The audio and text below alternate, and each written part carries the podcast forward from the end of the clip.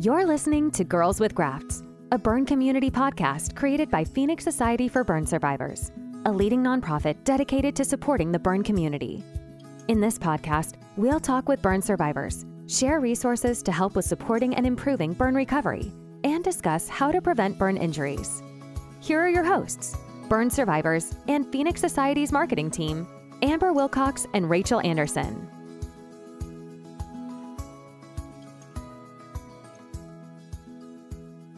Hello, thank you for joining another episode of Girls with Grafts. I am Rachel Anderson and I'm one of your hosts, and I'm joined by my lovely co host, Amber Wilcox. Hey everyone, I'm so excited that we're live today too, because this is a great opportunity for some really great discussion.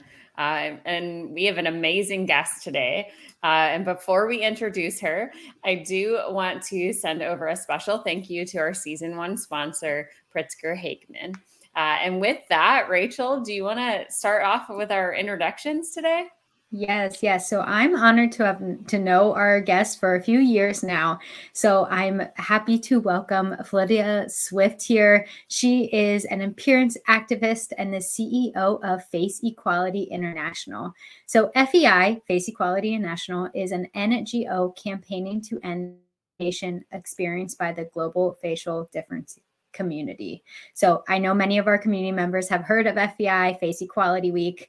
Um, and you know, we're happy to have Phyllida here um, because after sustaining facial scars in a car accident in 2016, she set out to reshape the negative narratives that dictate the public perception of scars and disfigurements. Her TEDx explores the harms caused by disproportionately poor media representation of facial difference via, you know, villains and vulnerable people on the screen. Um, and, you know, when she's not working on face equality, she is probably crossfitting, sea dipping, or cooking up some vegan food. And when she gets the time, she also does some art, which includes painting and illustration. So thank you so much for joining us today. Thank you so much for having me. I always get such a warm welcome by the Phoenix Society. So it's always really nice to collaborate with you all. Yes, we are so happy to have you here. I know we just had our Face Equality um, Forum. Was that just last week? Seems like maybe a longer ago than that, but I guess it was just last week. so flies. yes, it's so nice to you know be seeing you again. And again, thank you so much for joining the podcast. Thanks for having me. So, Phyllida, Phoenix Society is a proud member of Face Equality International. For those that are just watching or may not be familiar, um, can you tell us a little bit about how you got involved in the organization and maybe a little bit about the organization as a whole so that anybody listening or watching us today can learn a little bit more about you? Sure. So, interestingly, yeah, Phoenix Society are a founder member of FEI. So, first and foremost, we are a, a membership. We call ourselves the Alliance. Um, we set up in November 2018 by the late Dr. James Partridge, OBE, who was himself a burn survivor, a kind of pioneer in this movement, um, someone who previously set up Changing Faces UK. Um, and similarly to myself, he was in a car accident, I believe, when he was 18 years old. Came out with significant scarring all over his body um, and had a lot of reconstructive surgery on his face. Um, and he then went on to university, um, became kind of a successful teacher, um, and he wrote a book called Changing Faces, where he tracked his journey, um, readjusting to life, going to university, dealing with the stigma um, of now looking very different. Um, and he recognized the need for psychosocial support uh, that recognize the unique challenges that are experienced by anybody who has a facial difference um, and he then set up Face Equality International in 2018. Um, and I joined very shortly after that to lead on the communications. We worked very closely together up until the point where he died in August 2020. And I then took over um, and have been in this role since January last year trying and i say to people all of the time it's a it's a worthy shadow to be living in um, and he left behind an incredible legacy um, and so many people that i speak to day in day out know James and the work that he did and pioneering the face equality movement. So it's it's an honor to be able to carry on in his footsteps. Well, I think you've been doing an amazing job in your role. And I would, you know, want to kind of ask you about that. You know, this was kind of a sudden, you know, change for you to become, you know, almost the face of face equality. Um, so what's it been like as, you know, a younger female leader, you know, running this alliance? And also for those who don't know, this alliance is across the globe. It's not just, you know, the United States and the UK. There are multiple organizations in it. You know, it's a it's a global organization, a global alliance. Yeah, so it's it's been it's been a lot and I it was by no means something that I set my like sights on. Um if I'm kind of joking in conversation with people, depending on how polite the conversation is, I'll say to people that I literally fell like butt first into this. um, but it's it's been incredible, and I have been so grateful um, for the support that I have had, and this is something that I actually spoke about at um, the most recent kind of Phoenix um, well, Burn Congress was we were talking about when people tap you on the shoulder and when they say, I have faith in you, and how that like ignites this drive in people. And mm. working very closely with James, he definitely just had a huge amount of faith in me when we were starting up this thing, he had an idea, he had his kind of reputation behind him, but he really enabled me to just take our social media and our communications and just run with them. And that in itself really kind of instilled in me that faith to say, okay, well, I do trust your kind of sense of direction. And this is a really, really tricky, complex, very unique issue yes, we all want the same things. Yes, we don't want a world that has these kind of narrow beauty ideals, and we don't want a world with discrimination. We have a very clear vision, but the the experience of facial difference is so diverse. Um, so it is a, it is a tricky thing to navigate. But he really did have faith in me, and the network that he built around him again has been hugely supportive of me within my role including his family and the board of trustees of fei um, and they are very much in my corner at all times and being critical friends and helping me to be better. So i'm incredibly grateful for all of the support that i've had and similarly operating as a membership as well there is so much expertise around me and we really try and kind of foster that collaborative spirit and recognize that we are all kind of stronger if we're working together saying the same thing at the same time you know coordinating everything is is really tricky especially with like multiple time zones and multiple languages and right. yeah it's it's it's really tricky but it's it's always a joy um and it's always really a like the, the best part about it is finding people that have that kind of sense of common purpose and and recognizing that we we have this thing that we can all kind of really really work towards together mm-hmm. so i want to take a, a, moment to talk about um, i think your passion right like um, every survivor i think has a different passion for for what brought them here into the room right? So um if it's okay and you're you're able to or wanting to can you share with us what what drives you to be so passionate about this mission? Um and kind of really talk about what what the you know fei stands for as a whole right? So um yeah it, is that something you want to to chat with us? Yeah, absolutely. I, I have I very much have to be an open book with my role, um, and it's an I've been on an interesting journey. So um, I was in a car accident in 2015. Um, I was supposed to be volunteering in Ghana, um, and on the first full day there, we were driving overnight. Um, the roads in Ghana are hectic, and our driver tried to overtake and basically just collided with another vehicle, and the whole side of the car that I was in just crumbled in. Um, and I had a whole host of different injuries. But I basically woke up in this minivan on the side of a road, and my whole face had been cut open. And I wasn't in pain, um, but I could just feel it. Um, and yeah, the whole gory, horrific kind of story that a lot of survivors will be able to kind of resonate with is something that I now feel like happened to a different person. Um, it is something that I've kind of disassociated with, but at the same time, I've built my entire career around it now. so there was a massive, massive adjustment that um, I had to go through. At the time, I was 22 years old, and I was in my in the summer between my second and third year of university, being your average young female, going out, drinking too much, getting dressed up, doing my makeup, taking pride in my appearance. Um, and then all of a sudden, I had this thing on my face that I associated with something that is ugly, it's not desirable.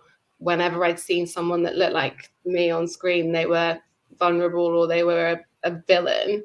Um, and I hated that. And I also hated the, like, more than anything else, I hated that people might look down on me or pity me or think, oh, well, she's never going to feel beautiful again. She's never going to feel feminine again. She's never going to feel confident again. And that is what sparked in me this like utter rage that I wanted to kind of prove people wrong. And I wanted to kind of fueled by spite, spite, purely by spite. I just wanted to go out there and say, well, no, actually, my scar's really cool. Actually, I've been through this major thing that is a massive test of my character. And actually, my scar can be seen as beautiful. And actually, I want the world to know that. And I want the world to stop kind of belittling me, like people that look like me, and only projecting us as this one dimensional person in society. So, yeah, it, it didn't necessarily come from this kind of old like altruistic lovely place. It came from rage. Um, and i think what you said was so because because I've heard this before the disassociating right? Like I know for me um in the beginning I was like oh my gosh like I'm just talking about my story all the time and I'm sure now you're forced to do it right or not even forced but you do it all the time and talk about it but I, we just had JR on the podcast and, and JR Martinez said the same thing of like, he's gotten so used to telling his story and so comfortable. So can you talk a little bit about that? Like what, what got you to that place of feeling like that's not even me? Yeah, and this is the thing is I I go through waves of being very open and, and not. So in the immediate aftermath, I probably very quickly as I've just said there, wanted to turn this into a positive. I was like, right, like this is a really negative situation. The way that I'm going to deal with it is I'm going to channel it into something positive. I immediately reached out to charities. I immediately started sharing my story. And despite the you know the advice of psychologists who are like, well, do you really want to be doing this? Isn't this a bit soon? I did it. And then actually I hadn't fully healed. I was out there sharing my story in the Daily Mail, in the tabloids, all of these kind of really massive platforms that are still there on Google to this day, the first thing that comes under my name. And they completely butchered it. They they said, you know, all these lies, all these sensationalized headlines. And that made me want to retreat. And that made me not want to share my story any longer because it was just playing into that narrative. I thought, oh, yeah, they're going to share my story. That's going to do some good. And it didn't. It just played into that kind of overarching narrative that we are just this like dramatic horror crash, all of that stuff. It made me retreat. But then at the same time, I didn't lose that fire. I didn't lose that kind of desire to want to do something about it. So I took a role at Changing Faces behind the scenes where it wasn't dependent on me having to share my story, but I could still work towards the cause. And then I realized when I became a chief exec of FEI that I'd need to start telling it again. Um, and that's when I went to therapy because I was like, oh God, I need to prepare for this. And now I'm very boundaried about it. And now, like you say, I can, it's not so much that I'm disassociated from it, it's it's something that is a massive part of me and working in this space whatever it is it takes its toll because it, it is i'm that bit more emotionally tied to it it has it mm-hmm. when something goes wrong or when I share my story and you get the woke police and the political correctness police being like, come on, you just need to stop being a snowflake, that kind of thing. That that hurts. Um, mm. but I I have some I have some tools now, I have some armor, um, and I can I can connect with the person that I was at the time of the crash. Mm. But I can also kind of check into who I am now and everything I've learned and the support network that I have around me. And I can tell it because I do realize that if I tell it in the right way and in the right spaces, in a way where I'm empowered, it can make a difference. But I am very, very boundaried about it now. Mm-hmm. Definitely. And I mean, I'm sure even just telling your story year after year, you know, it changes. You may focus mainly on the crash, like the actual accident when it happened. But now you talk about, yes, this happened. And you just, you talked about it for maybe what, 30 seconds just now. And now it's all about what am I doing with my story and how can I help other people? So, you know, I love to hear that. Um, and you mentioned Changing Faces. They are one of the um, organizations in Face Align, so or Face Equality, excuse me. Um, but when you started your role there, were you looking for, you know, a way to kind of give back or what made you, what inspired you to um, work for Changing Faces? Yeah, so I reached out to them, as I said, very, very early on, saying, Can I do something? What can I do? Can I volunteer? Can I get involved? I want to meet other people that have similar experiences. Um, so I volunteered, I became a media volunteer, I shared my story um, again, this is this is a coping mechanism that I've re- I've recognized now. It's like I have to do something positive out of this, and sometimes to my own detriment. But it actually worked out really, really well for me, and it just so happened that I had left university and I did not want to do what I'd gone to uni to do. I, I was basically studying 3D design and I didn't get that sense of purpose from it. So it, it all seemed to work very fortuitously and i am one of those people that thinks kind of well, everything kind of happens for a reason. So it did all work out quite well and a campaigns officer role came up that i saw on instagram and i just thought i'm massively underqualified for this but i'm going to apply for it anyway. Um, and i got it and the rest is history. I worked on some incredible things when i was there. I worked on a hate crime campaign. I worked on the i am not your villain campaign that was how I got my TEDx was kind of working it there and talking about it more and just taking a slightly more of a professional stance on it. Um, so talking about it more from okay, well, this is like the it's not just about me, it's about the movement, it's about the community, and, and this is what is needed in society to change um, in order to make face equality a thing. Mm-hmm. So I want to pause there because I heard you, you know, talk about your TEDx, which is in the we've linked and well linked in the podcast description. But I also heard you say, you know, talking about the media, and so Halloween just happened, right? And um, you had an amazing campaign, um, and are we're calling for some recognition. And I know um, the community that you know the the survivor burn survivor community has also really really put some focus on this. We just did some research um, with some surveys here and that was like the number two thing that mm-hmm. survivors just widely believe is important right to have proper representation. And so i know that's something that comes up a lot in our community. And, and even further i was just watching dancing with the stars two weekends ago and happened to see you know a representation of somebody being two-faced right? So they have the scar and and it made me so angry in that moment of thinking like oh my gosh why do we continue to do this in just regular media outlets? So um, i want you to talk a little bit about that campaign but then you know let's talk about that right? The recognition as a whole right? So uh, yeah. yeah so we um were approached by a creative agency called Leith um, in the weeks running up to Halloween saying, We've got this idea. Uh, and it was someone who actually has a venous malformation, um, which is basically a birthmark. And she was working for this agency, agency, and she said, I keep looking on TikTok, and there are so many makeup artists that are there's this whole trending Freddy Krueger sound. There's this whole trending makeup look, people making themselves up to look like Freddy Krueger. Uh, I want to do something about it. I want to directly challenge. And so much of this stuff, it's interesting you say about Dancing with the Stars.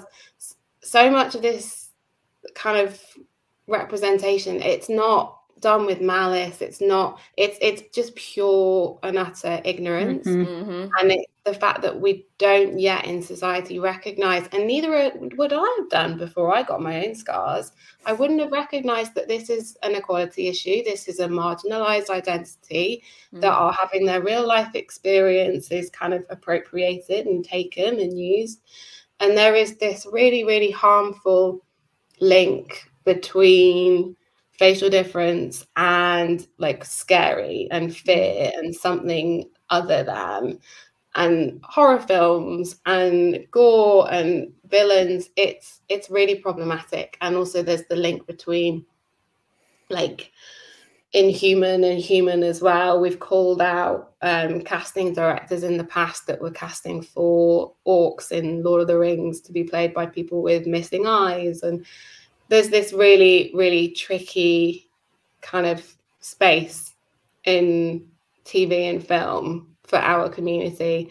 And the most kind of gut wrenching element of it is that we're t- continuing to tell young people um, that facial difference is something to fear. That when you see it on screen, it's a it's a visual cue for a character who you're not to trust. It's like, oh yeah, that's the baddie, mm-hmm. um, and that is really really harmful. And sadly, despite years and years of trying to call this stuff out, there doesn't seem to be a great deal of recognition yet from film and TV, um, mm. and it is something that we are actively trying to work towards at all times and calling it out when we do see it. So let's talk about that campaign, the Halloween campaign. So, um, what are some ways that you know FEI was able to kind of bring representation in a positive light, or or you know in an important light to that, um, you know, this past Halloween? Yeah. So what we did was we spoke to a couple of community members. Um, some people with burn scars, some people with facial palsy, and they relayed comments, real life comments it wasn't scripted. It was real life comments that they have had held at them around Halloween or where they've been directly compared to characters um, and where they've had things like things said to them like, "Oh, I see you've got your Halloween costume sorted." Me myself, I've had people come up to me on Halloween and say, "Oh my god, is that makeup? That's amazing!" and I'm like, "No, it's, it's my real face." Um, but I'm glad that you think it's a Halloween costume, and I'm glad that you think it's scary. Um, and I've had kids say to me that my they think my face is scary as well. So what we did was compiled a bunch of those very short clips, put together a TikTok video, um, and with some kind of messaging as well. So just about considering the real people behind your Halloween costume. And we put that out and it got thousands and thousands of views. It got lots of reshares. And what we did in a light touch way was we did try and engage with some makeup artists. We weren't publicly calling them out, but what we were doing is saying, please just consider this video. We wanted to create an educational piece, we wanted to create a conversation. And largely the response from the community in particular was very, very positive. Mm. There was a bit of backlash, as there always is, mm. but generally that's a sign that we're reaching beyond our echo chamber. Um, so generally when we get some negative comments we're like yes we're doing this is this is working. Yeah there's conversation right? I always believe that even, even if there's some mm-hmm. negative right it, you're talking about it. So we we've started to have that conversation and i think that's important. What would you say to a makeup artist or and, and kind of in your own words right i know what i would say but but i think um to somebody like that that maybe has done that kind of type of makeup in the fa- past but but maybe i think you're right. I think some of it is like pure ignorance of i i haven't met a burn survivor or i haven't met someone with facial scars before so i didn't know that that affects you. Um and so i think that is something that is important to understand is they may not know how right? So what would you say to somebody like that I think that's exactly it. It's actually being open to hearing the experiences of someone and being open to hearing perhaps the advice around celebrating in a more inclusive way. Um, that again, that's what that's what that's what I find really difficult. Um, is when you put your heart out there, you put out these really tricky experiences, and you are saying, "This hurts me personally. This hurts the community that I am a part of." And then the response is like oh come on like grow up you're a snowflake and that's that's what we're constantly fighting against and that's what lots of marginalized communities are fighting against and it's not going to stop us but it's it is it is a constant battle mm.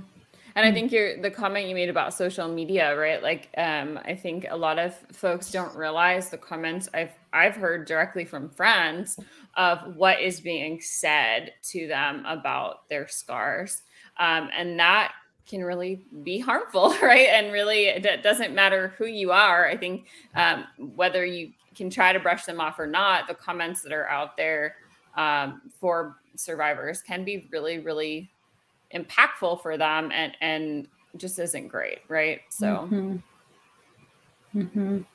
and you know while we're kind of on the topics of campaigns too you know before we went live we were talking a little bit about the international labor campaign too that fei is working on. So can you tell our listeners a little bit more about that? Since this one i feel like is a little you know more niche and not as you know commonly known or talked about. Yeah so i literally just before this got off of a webinar with the international labour organization which is an agency off of the un um, and it we were talking about artificial intelligence and there's a blog that's currently on our website um, that talks through all of this stuff in like a very kind of simple way because you say AI and you think of like self driving cars and robots taking over the world, and oh, this is all way into the future. This isn't really having an impact on us in the here and now, but it absolutely is. So, massive kind of corporate companies are already using AI um, kind of software for recruitment, for example, where you have a video kind of um, interview process. Mm-hmm. And that mm-hmm. interview process will give you a score according to the language that you use, um, the way that you express yourself, your facial expressions, how much you move around. So, if it's making an assessment of your facial expressions and you have a tight scar that is inhibiting the way that your face moves, for example, or the way that you smile, it will it will negatively score you down.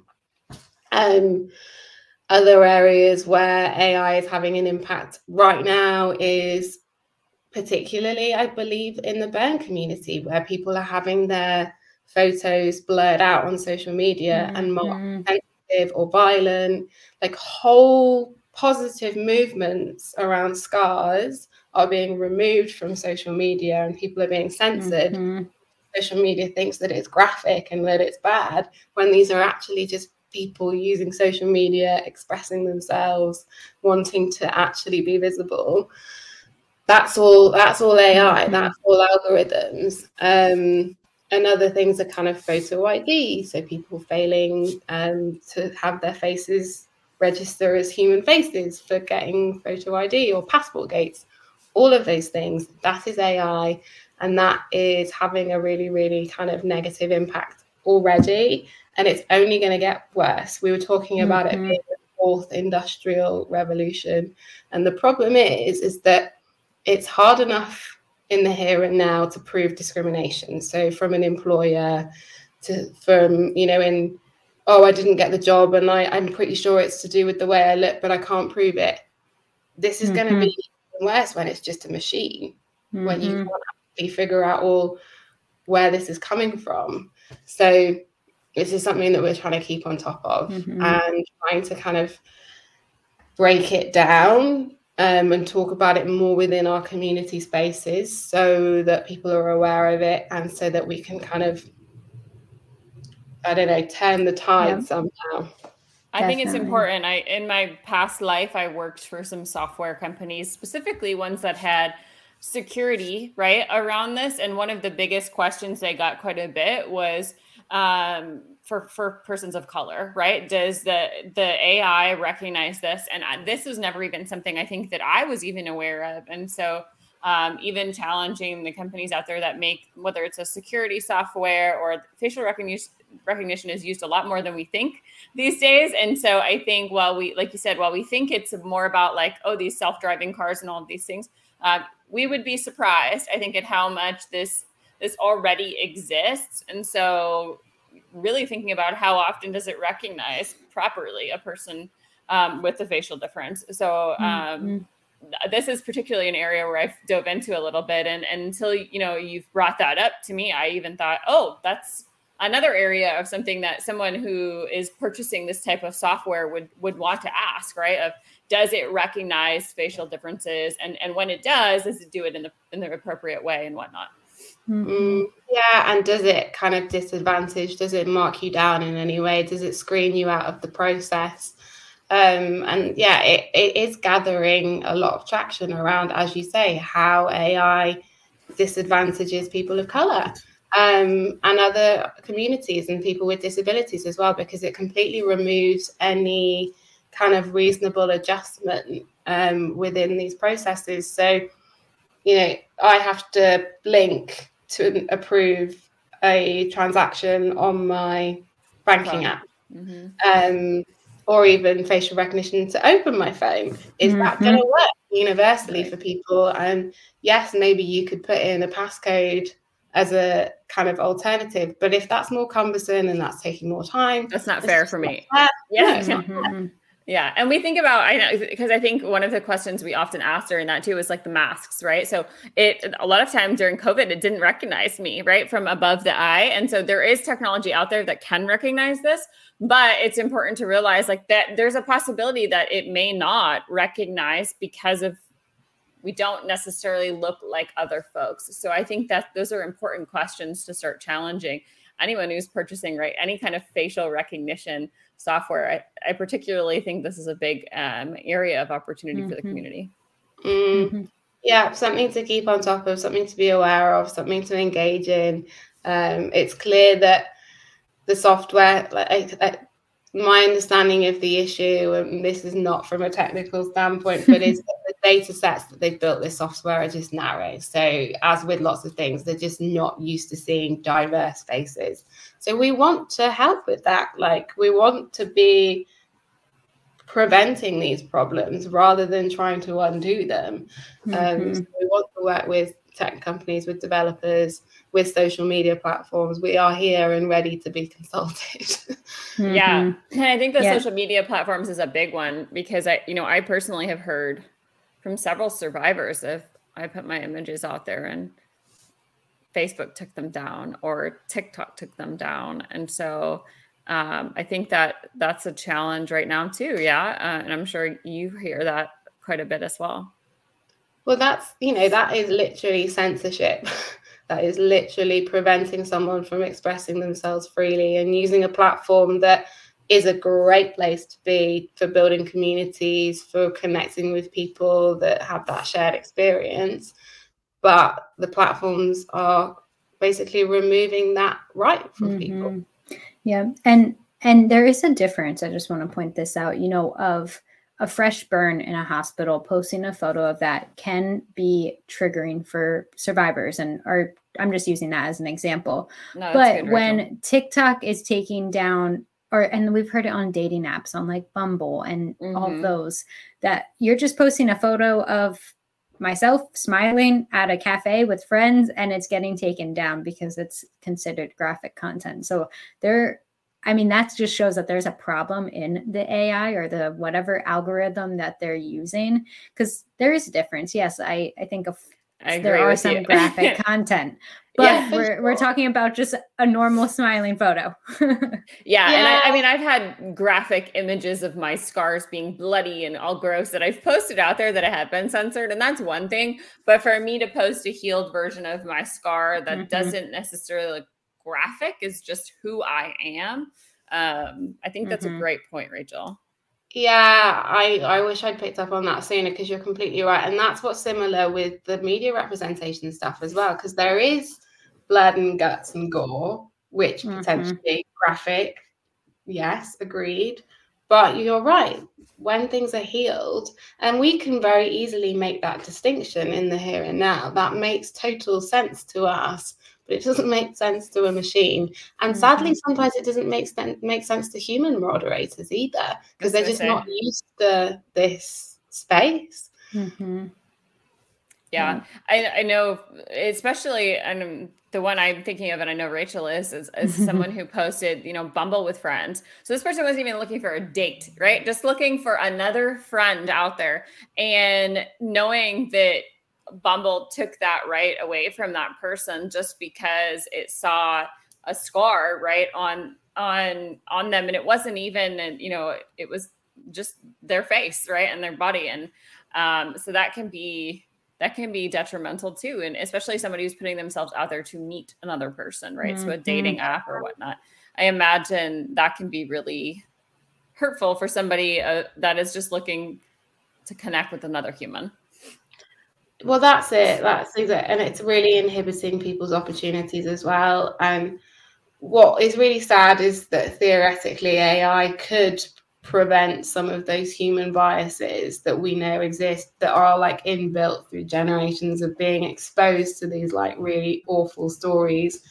AI doesn't necessarily have that but what it does have is is it's limited by those that program it and you're right it is preventing people from making that human connection and that's that's brutal. It's mm-hmm. it's just brutal.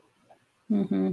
yeah i so my i have a story to share. It's a little different. I wasn't on an app or anything but i remember when i was younger we went to a museum. I think it was like a school field trip or something and this was you know years and years ago.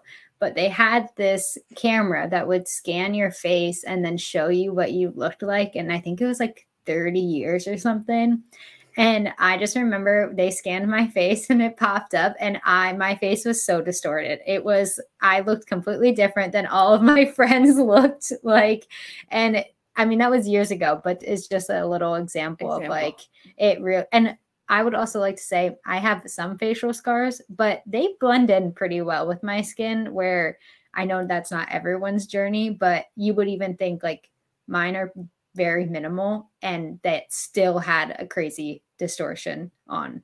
I, and that, I, that had an impact on you still because you're I still, still remember yeah. So that yeah. just shows the impact. Mm-hmm. Mm. Yeah, it's, it's crazy. Um, but, and one other thing I wanted to bring up too was, you know, we're talking about campaigns and, you know, every year we have Face Equality Week. Um, and I know many of our members have, you know, joined in um, with the selfie that we've done a few years.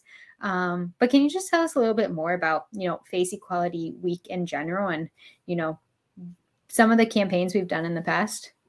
Yeah, for sure. So it's been running in an international sense, I think, since 2019. But then it started um, and change in, with changing faces in the UK, and then it went to um, Taiwan, I believe.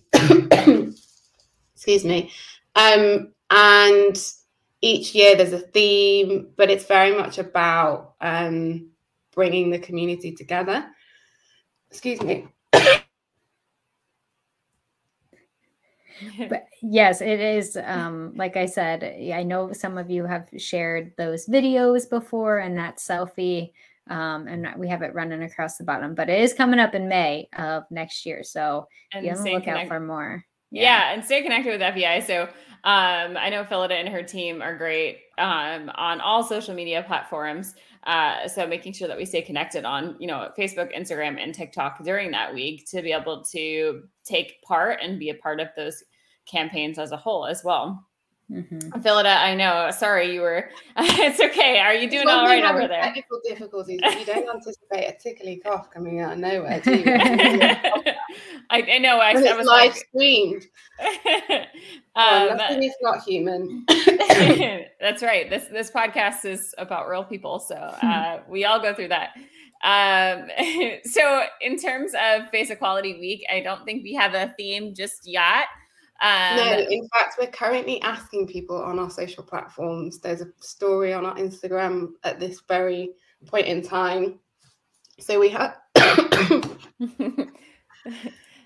so yeah, I think the I we'll just put it out there right now. If anyone has ideas for themes for Face Equality Week, um, Rachel, do you know what last year's theme was? Well, Phyllida Phyllida comes comes back to I, us here. More technical difficulties. It yeah. was um, human rights, and then the human rights. Yes, that's what it was. Yes. So, and one thing to keep in mind too, with you know the alliance, we've been talking about the alliance of organizations. So, one thing that I love about Face Equality is you know we're not all burn survivor organizations in the alliance there are you know changing faces is one i'm sure you can list all of it i mean they're listed on the website as well but they all we all have a slightly different mission, but we all come around this common voice and common mm-hmm. goal. And that's when people are submitting ideas. I just want to make sure people realize, you know, it's more than just burn survivors. And it's, you know, even more than just looking at a facial scar. You know, for burn survivors, we can have scars all over. And the human rights is a great example of like, yes, you know, if, if you do have a facial difference that relates to you, but you know, if you have differences on your arms or your legs or wherever it is, we can all relate to that. Um, so, but yes, yeah. we love ideas. yeah, I, I, don't, I, don't, let the the name feel as though it's kind of exclusionary in any way. We are very much recognizing we live in this society that prizes kind of a perfect mm-hmm. complexion, perfect skin, a very narrow perception of beauty, and that does extend beyond the face. That does extend to face and body. And you're right, there is such kind of diversity of experience and conditions. We represent people who are born with facial differences, that acquire them, that have them episodically. And you might be both a burn survivor, but you might also have a skin condition. You might have a limb difference. You might have mm-hmm. all of these different multifaceted human experiences. But at the end of the day, none of us want to experience stigma. None of us want to experience discrimination. And that was where the human rights theme came in, was recognizing all too often this is an equality issue that falls behind. Um, and I'm sure this is something you speak about a lot in Phoenix is about kind of disability and um, whether mm-hmm. perhaps you identify with or you are protected by the law um, and what that experience is and whether you feel like that is enough um, to recognize the very unique experiences of having an appearance affecting condition. So, mm-hmm. what we kind of set our sights on last year was recognizing that this is an equality issue in its own right, mm. that face equality is a human right, and that is our ultimate vision. Mm. But that's quite a weighty theme. So, if you're thinking about suggesting another theme. Education is one. Mm-hmm. Um, in previous years, we've had the selfie on social media. There, there are endless kind of unifying themes that we could focus on. Mm-hmm. Um, so we'd be really keen to hear it. And there is so much creativity within this space as well. We've had people mm. submit illustrations recently, people putting videos together. Um, and that's really what Face Equality Week is is first and foremost about is having some central themes, but providing an opportunity for people to put their own stamp on it. So share their own stories in the context of that big global mm-hmm. moment. Mm. And I think that's important of, of recognizing that there are a lot of opportunities for the community to get involved. Um, I know you mentioned, you know, getting checking out your Instagram story, um, and in terms of submitting, are there other ways that folks can submit to you, um, perhaps on your website if they don't, if they're not connected on social media, of how to get involved? Yeah, of course. So there's a couple of different ways. So we're always looking for storytellers, people that we can kind of amplify the stories of via either our blog or our social channels. There's actually a story collection form um, that should be on our Instagram kind of uh, what's it called? Links. Yeah. Yes. Instagram. Um, yeah, so please always get in touch. A great way to support us is through signing our pledge. So we have a pledge on our website, which is a pledge to make face equality a reality.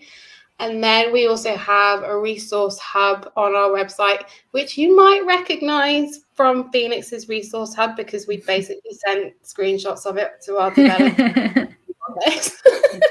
um, and that has a whole host of resources that can be used um, if you want to go and speak to a school, if you want to speak to, there's a parents guide on there, if you want to speak mm-hmm. to your local business, to your employer. Uh, that's very much about putting those resources out there in a publicly available way so that everybody has the tools that they need to talk about mm-hmm. face equality. Um, so there's a whole different kind of host of touch points either on our website or our social channels. Mm-hmm. And there is a really great guide. I think we have it linked on our website too, but in the resource hub, um, just talking about media and going, you know, talking to the media and talking even to others about face equality. Um, we'll also make sure that's linked below. And we, again, I think it's on both of our websites. We have just kind of a what is face equality? You know, if you're just trying to have a conversation with someone, you know, education, I is a really big core here on all of the campaigns that we're working on. It's just educating people. Yeah. Um, so those are some really great resources to check out just to educate yourself and others. And that's what I say to people all the time. We have a lived experience working group, and there's a real range of different kind of experiences in there. Some people are out there sharing their story in the media, on social media. Others are much more private, and there is no like right or wrong way to get involved in advocacy. And actually, some of the hardest conversations that you're going to have are with your nearest and dearest and mm-hmm. educating mm-hmm. maybe kind of younger generations in your family as well. Those are the really, really tricky ones. And that is a great place to kind of set your sights on. Um, and hopefully, yeah, we can provide the tools for all of those different types of advocacy.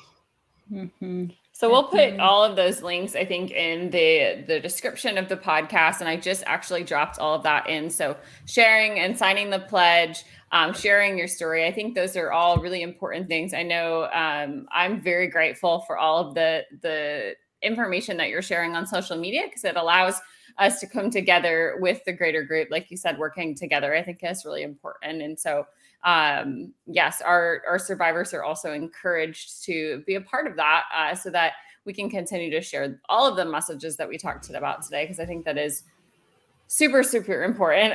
Um, so Phyllida i think um, i have a couple of last questions here. I think first and foremost um, i want to say thank you for sharing everything today but um, as a young female leader i know i'm sure you can overcome some challenges of your own right in this space. And so um, I would love if you share kind of uh, your experience as as a young female in in the workforce and, and encouraging some of those that are that maybe have facial differences um, and are you know younger. How can they continue to stay motivated in this space? Oh, that's a very, very good question, and something that I ask myself constantly.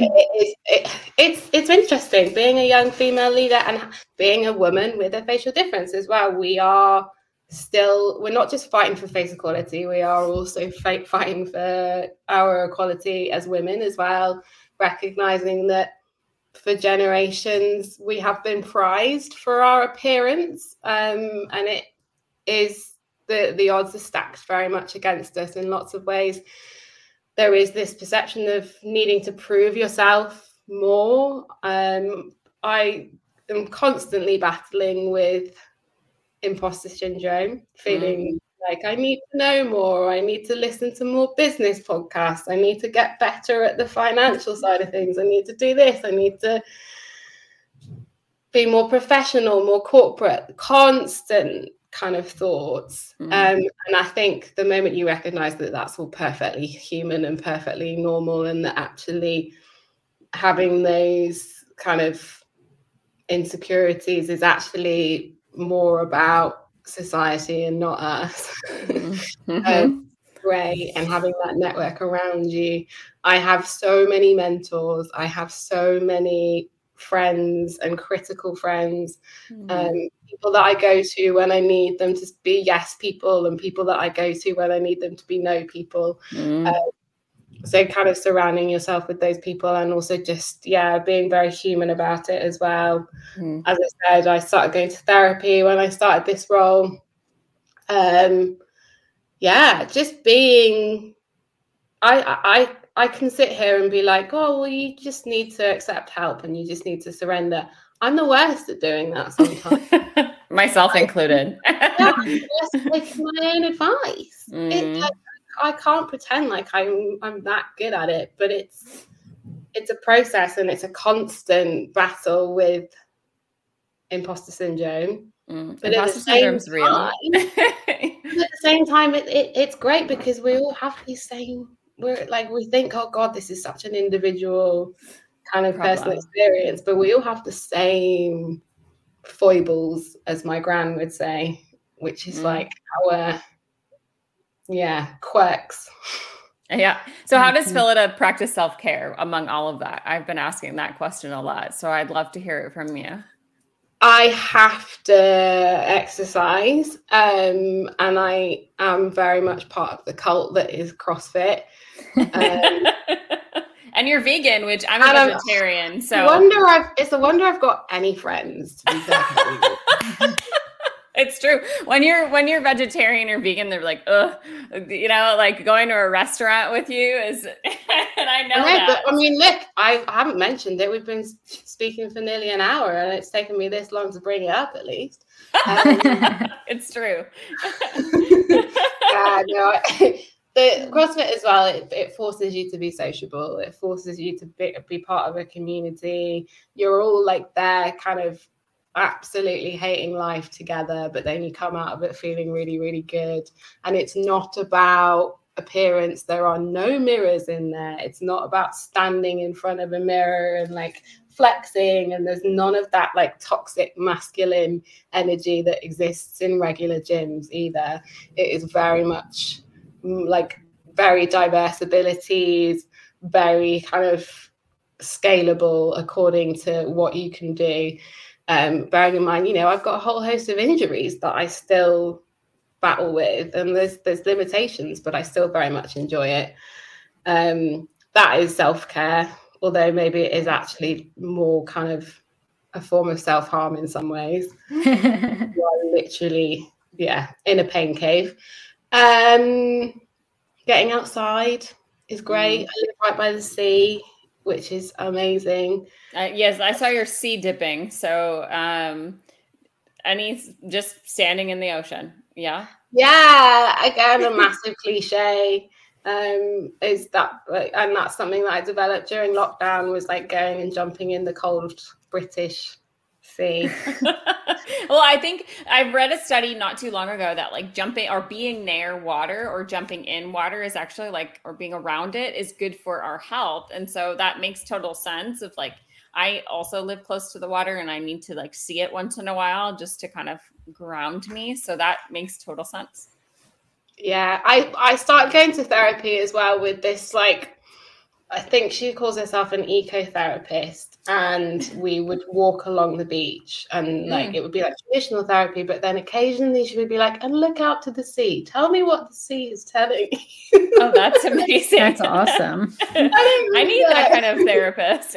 like, let's go for a walk while I'm there because I feel like sometimes sitting in a room can make me like mm-hmm. not want to talk as much. So I find myself Yeah. And we don't have to look at each other either. I don't have to look I'm very good and you'll probably notice this when I when I'm thinking about what I'm saying, I will look off into the distance. And mm. that's the same when I'm in therapy. I can't look at someone in the eye when I'm trying to formulate a thought. Right, right. Well, I need that kind of therapist. Yeah. That sounds like a, a good form of therapy. I don't know that I've heard that before, but I think like going for a walk is my husband and I do that, right? We'll go for a walk mm-hmm. and just talk about how we're feeling, but not having to like look at one another while we're talking can be can be eye healing. contact's horrible at it like so hard especially since we're all on screen now and like we don't actually have to look at people all the time it is uh mm-hmm. it is a challenge for sure Definitely. Awesome. Well, do you have any final thoughts, words, piece of advice, anything you want to share? Um, like obviously always reach out, find people around you, find find your find your tribe. That's always really valuable. And whether that exists in an online space or even better in a physical space, like physical contact with humans is much needed. It's vital for our survival as much as it's getting increasingly more difficult. Um, and then one thing that I didn't mention that is on our resources hub, given that we are an organization that talks about discrimination a lot, there are some legal resources on our website. So, some legal fact sheets that have been really kind of broken down and simplified. So, if you are experiencing anything negative, whether it's in the workplace, um, there are some resources on there that hopefully will help to kind of demystify and help you to better understand your rights, whether you're in the States, the UK, Europe. Um, there's some stuff on there that will help. Awesome. We'll add all of those uh, resources mm-hmm. to the podcast description as well. Once again, uh, we want to thank our sponsor, Pritzker Hageman, for their season one sponsorship. The Pritzker Hageman Burn Injury Legal Team helps burn survivors and their loved ones pursue compensation and justice throughout the United States. If you have any legal questions uh, for Phoenix Society for Burn Survivors and or our team, um, know that the attorneys at Pritzker Hageman are ready to help. So you can find out more at legaljourney.guide. Um, and with that, Phyllida, it has been a true pleasure to speak with you today. We want to thank you for joining us. Uh, and we hopefully will hear much more about Face Equality uh, Week coming very soon. Yeah, please do submit your ideas. We'd love to hear them. Thank you so much for having me. Thank, thank you. you so much.